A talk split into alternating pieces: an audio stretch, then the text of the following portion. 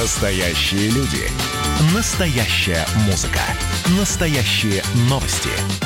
Радио «Комсомольская правда». Радио про настоящее. Э, Мы возвращаемся к нашей еженедельной рубрике «Ваш дом». Доброе утро, Роман. Доброе утро. Ну, Ну что, что? у нас был сигнал с улицы Калинина, кстати говоря. Вот э, если есть возможность э, перезвонить э, нам, пожалуйста, для того, чтобы детально обрисовать вашу обстановку. Но в двух словах, значит, Роман, в чем дело? Управляющая компания халатно, неисполнительно относится, собственно, к своей миссии. Соответственно, в доме, я так понял, грязно, холодно, неуютно. Вот, ну, вот давай лишний раз проговорим рычаги воздействия на такие управляющие компании. У нас есть, у нас есть надзорные органы. Э, Это служба строительного надзора и жилищного контроля Красноярского края.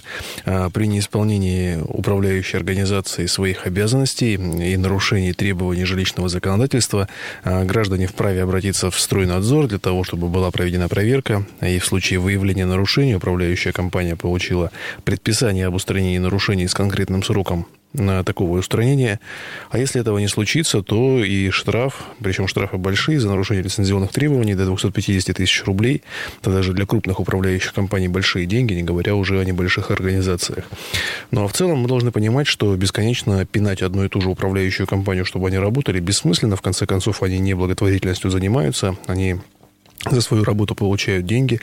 И по этой причине, если управляющая компания работать отказывается, целесообразно просто подбирать другую организацию, для которую не придется пинать каждый день, а, для того, чтобы они нормально работали. Тем более, что Красноярск в этом плане не обделен конкуренцией. У нас более 300 управляющих компаний работает. Какие-то крупные, какие-то маленькие, какая-то... То есть они постоянно между собой пытаются конкурировать, и в этом плане есть с чего выбирать. У нас не тот случай, когда есть малые города, где одна управляющая компания на весь город, и выбрать не из чего. В общем, инсценируйте эм, процедуру смены управляющей компании, проще говоря, лишите их источника дохода, и мне кажется, это самый, самый мощный инструментарий, который может быть. 228-08-09, телефон прямого эфира, по которому вы можете задать свои вопросы и вот э, здесь получить э, конструктивный ответ от лидера общественного движения «Народный контроль» ЖКХ Роман Казаков. У нас в гостях, еще раз напоминаю, доброе утро.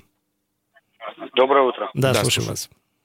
По- Подскажите, пожалуйста, такой вопрос. У нас э, по окончании отопительного сезона, меня зовут Иван, э, по окончании отопительного сезона сняли теплосчетчики э, управляющей организации, якобы на поверку. Но наступил отопительный сезон, ну и, как водится, они забыли их установить. И в итоге в сентябре от ресурсоснабжающей компании нам приходит э, счет по среднему. Естественно, это бешеные цифры. Как нам быть? Могут ли сделать перерасчеты? Ну и вообще, что дальше нам делать? В данном случае, к сожалению, упра- управляющая компания всего того, что не исполнила свои обязанности, она э, жителями поступила нехорошо. В этом плане перерасчет, конечно, не случится, потому что не было прибора учета, который мог бы реальный объем потребления зафиксировать. А именно потому посчитали а, расчет по среднему. Дальше понятно, что расчет будет по нормативу, если управляющая компания а, продолжит тянуть с установкой узла учета в данный многоквартирный дом. А, Здесь имеет смысл, во-первых, обратиться в саму управляющую компанию для того, чтобы получить информацию, когда запланирована установка узлов учета а, окончательная в данном многоквартирном доме. И э, если управляющая компания ничего внятного не скажет, в этом случае также обращаться в надзорные органы а, по, по факту ненадлежащего исполнения управляющей организацией своих обязательств. Надеемся, ответили на ваш вопрос. Большое количество звонков, как всегда, собирает Роман Казаков в нашей студии. Э, Друзья, в порядке очереди принимаем. Вот кто как дозвонился, вы уж, пожалуйста, терпение Доброе наберитесь. утро, здравствуйте. Доброе утро. Радиоприемничек выключаем. Вы нас слышите в телефонной трубочке. Такие правила. Пожалуйста, слушаем. Алло, Да. Да. вы меня слышите? Да, говорите. Э, Добрый день, Владимир Юшкова, 44А. Мне бы хотелось э, задать и получить конкретный ответ. Какая температура теплоносителя э, должна быть на входе многоквартирного дома? Это э, первый вопрос. Второй вопрос. Управляющая компания сняла со счета дома деньги за счет того, что у нас есть должники, и вот э, долги э, вот этих людей переложили на всех жителей дома. Насколько это правомерно? И куда обращаться? А, Что касается температуры теплоносителя, она для каждого многоквартирного дома может быть своя. А, Дело в том, что она определяется техническими условиями, которые а, выдавались при строительстве данного многоквартирного дома. А, с, с этими условиями можно ознакомиться, если, они, если эта документация еще сохранилась в либо управляющей компании, а, либо, соответственно, посмотреть э, договоры, которые заключены между управляющей организацией и ресурсоснабжающей. Там тоже параметры типа носителя, который подается в многоквартирный дом, а, они указаны и, соответственно, они отображены. А так, сами по себе они могут быть разные. Это может быть и 110 градусов, может быть и 105, может быть и 100 градусов, в зависимости от того, то есть каким образом инженерные сети в многоквартирном доме отстроены и какая потребность в тепловой энергии в данном многоквартирном доме есть. Что касается э, перераспределения долгов одних жителей относительно других, управляющая компания здесь не имеет права что-то перераспределять. Э, понятно, что управляющая организация а, несет перед жителями обязательства по содержанию общего имущества. Красноярск один из немногих городов, где у нас текущий ремонт оплачивается авансом. У нас, всех, у нас у всех есть по сложившейся традиции в платежке строка содержание текущий ремонт и какие-то там а, небольшие деньги, 2 рубля с квадратного метра, 3 рубля с квадратного метра. А мы ежемесячно отчисляем на нужды текущего ремонта, как бы авансируем какие-то будущие работы. Это и принято называть счетом дома и деньгами, которые а, на счете дома якобы числятся. И понятно, что есть плановая сумма, которая собирается на текущий ремонт данного многоквартирного дома, и есть фактическая. Ну, фактическая от плановой отличается как раз на ту разницу, которая возникла из-за неплательщиков либо в одном месяце, либо в каком-то более длительном промежутке. Вот на ту сумму, на которую управляющая компания реально собрала деньги, собственники и получают а, ремонт в многоквартирном доме. При этом с управляющей компанией никто не снимал обязанность по взысканию задолженности. Более того, а, эта функция управляющей компании взыскания задолженности с неплательщиков, а также жителей многоквартирного дома оплачивается в рамках того же самого тарифа на содержание текущий ремонт. Поэтому, если вы понимаете, что управляющая организация нецелевым образом расходует а, денежные средства, здесь имеет смысл обращаться уже в прокуратуру по конкретным фактам, если вами такие были установлены, для того, чтобы была проведена проверка, дана, дана правовая оценка подобным действиям. Ну и в конечном счете, если есть виновные в каком-то нарушении, то они были привлечены к установленной законом ответственности. Надеемся, ответили на ваш вопрос. Мы сейчас э, уйдем, да, на короткую паузу или еще один звонок примем? А еще один звонок, э, последний в этом блоке примем. Сразу после уйдем на паузу. Доброе утро. Как вас зовут, ваш вопрос? Доброе, Доброе утро. Меня зовут Александр. Вопрос такого порядка вашему гостю. Э, на протяжении года вода из горячего крана отвратительная. Что с запахом, что по цветности.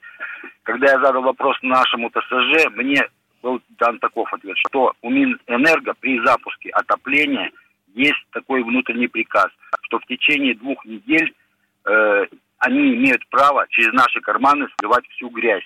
Правомерно ли это? Это первый вопрос. И второй вопрос – как все это стыкуется с законом о защите прав потребителей? Вот такой, такие вопросы. А, вопрос понятный. Дело в том, что ну, по поводу внутренних приказов ничего не могу сказать, потому что не имею такой информации. Но если мы говорим о конечном потребителе э, коммунальной услуги, о нас с вами, качество этой самой коммунальной услуги горячего водоснабжения, оно же прописано в правилах оказания коммунальных услуг. Ну, в частности, да, о том, что температура горячей воды должна быть а, в диапазоне от 60 до 75 градусов.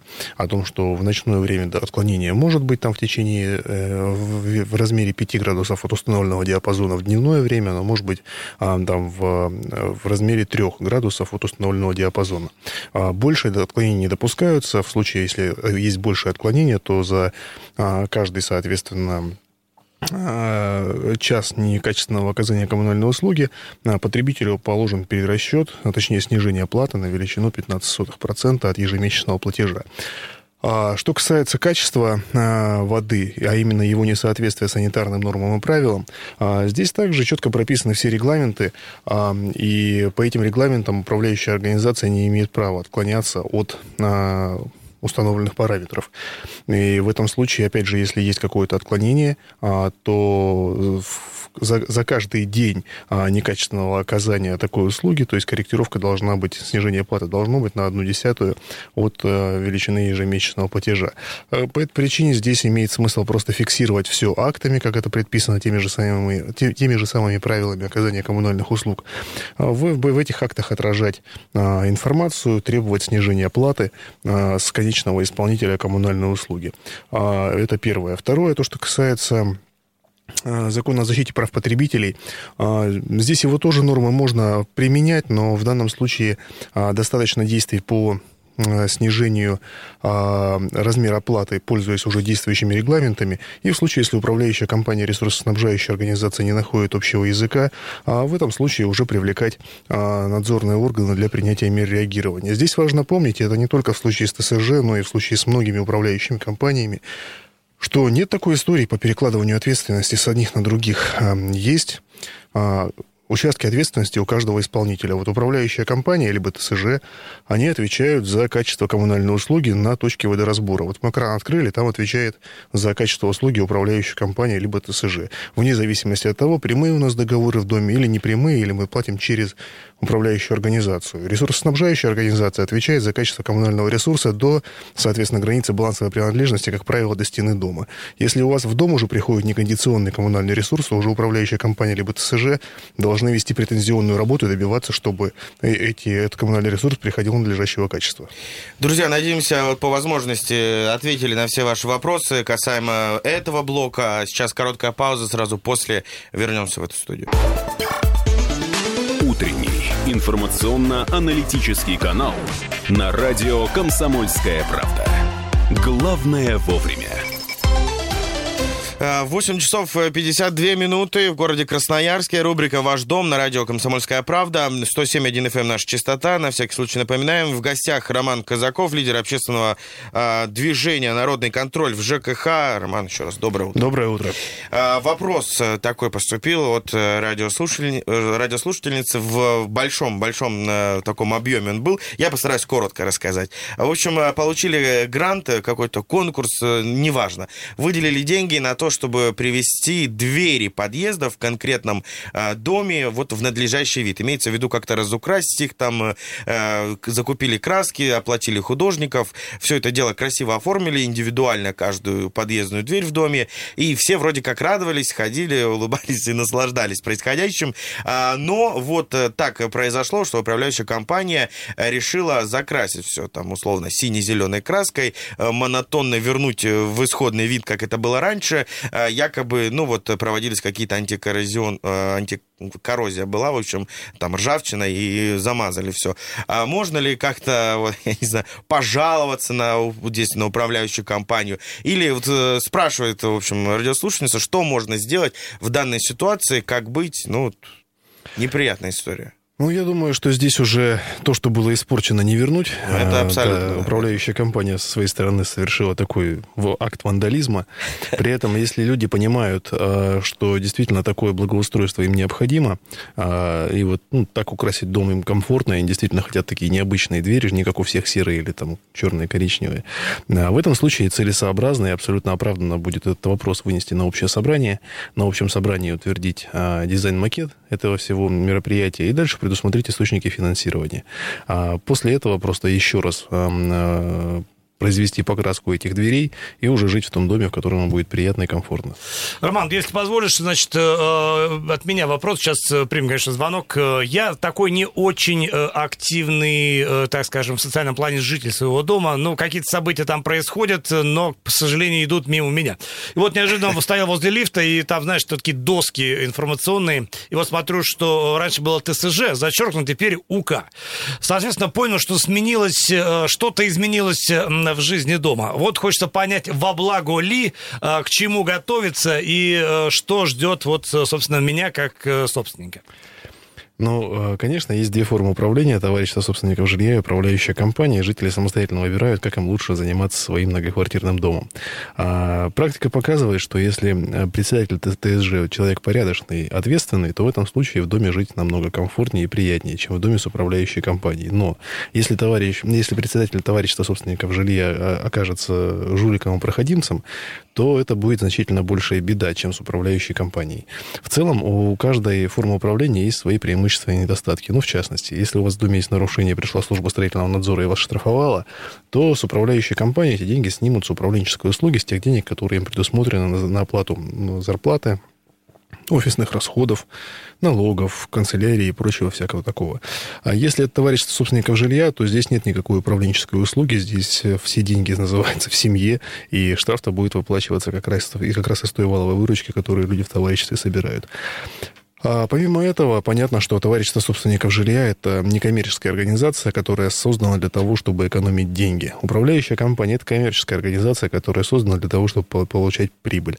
Соответственно, и стимулы, и мотивы у этих структур разные. Плюс ко всему, всего того, что управляющая компания – это отдельно стоящий хозяйствующий субъект, который никому не подотчетен, кроме ну, надзорных органов mm-hmm. там, в рамках действующего законодательства, контролировать их внутреннюю работу довольно сложно. сложно. В отличие от товарищества собственников жилья, а, где каждый э, собственник в многоквартирном доме помещения может стать членом этого товарищества и в пределах устава и, соответственно, полномочий контролировать работу, войти в правление, в ревизионную комиссию, смотреть финансово-хозяйственную деятельность, расходы, выносить предложения и так далее. Но ключевое, ключевая особенность, она касается всех товариществ, и не только в Красноярском крае. Вопрос, кто будет председателем. Если председатель хороший, в ТСЖ будет просто идеально. Если председатель плохой, будет хуже, чем в управляющей компании. В целом понятно. 228-08-09. Алло, доброе утро. Здравствуйте, хорошего дня, Иван. У меня Спасибо, такой Иван. Вопрос. А, такой вопрос. Вот, с, даль, с дальнего начну. На мои вопросы убрать парковочные карманы. У нас их сделали. Они, ну, в пределах 20-30 метров от дома. Какая территория считается придомовой, и дворник должен ее убирать? И кто должен эти карманы убирать? Потому что я обращался в УК. Они говорят, это Хотите, уберите, на меня говорят. Возьмите метлу и уберите. Ну, у нас, говорит, нет отдельных людей, убирать эти карманы. Ну, там стекла битые, там мусор. За год это все накопится, там будет ну, помойка. Кто должен? Какая территория считается придомово? 5 от дома метров, 10, 20, 50? Это весь вопрос. У нас минута просто остается. Спасибо. Да, да. Спасибо, Иван. Да. А, у каждого, многоквартирного, у каждого многоквартирного дома придомовая территория своя. А, у кого-то это действительно будет там 5 метров от стены, у кого-то 25, у кого-то 50, в зависимости от того, какой земельный участок к многоквартирному дому относится. И управляющая компания, безусловно, отвечает за весь земельный участок, который имеет отношение к многоквартирному дому. И нет такого, что мы возле подъезда подметем, а вот парковочные карманы подметать не будем. А, соответственно, отдельно вы можете посмотреть, какой земельный участок относится к вашему многоквартирному дому на публичной кадастровой карте на сайте росреестр.ру. А, там, соответственно, более-менее представление о том, а, как выглядит земельный участок под вашим домом, у вас наглядно могут а, быть ну, сформированы. Плюс ко всему в Департаменте муниципального имущества земельных отношений вы можете заказать карту выкопировку придомовой территории, тоже примерно грани, э, определить границы. Но если эту, если эту землю плохо убирают, в этом случае обращаться в службу строительного надзора, проведется, будет проведена проверка, приняты меры реагирования, а если будет управляющая компания работать плохо, их оштрафуют. Друзья, на этом все. Три секунды остается. Всем отличного дня. Вернемся в эту студию в 17.00. Утренний информационно-аналитический канал на радио «Комсомольская правда». Главное вовремя.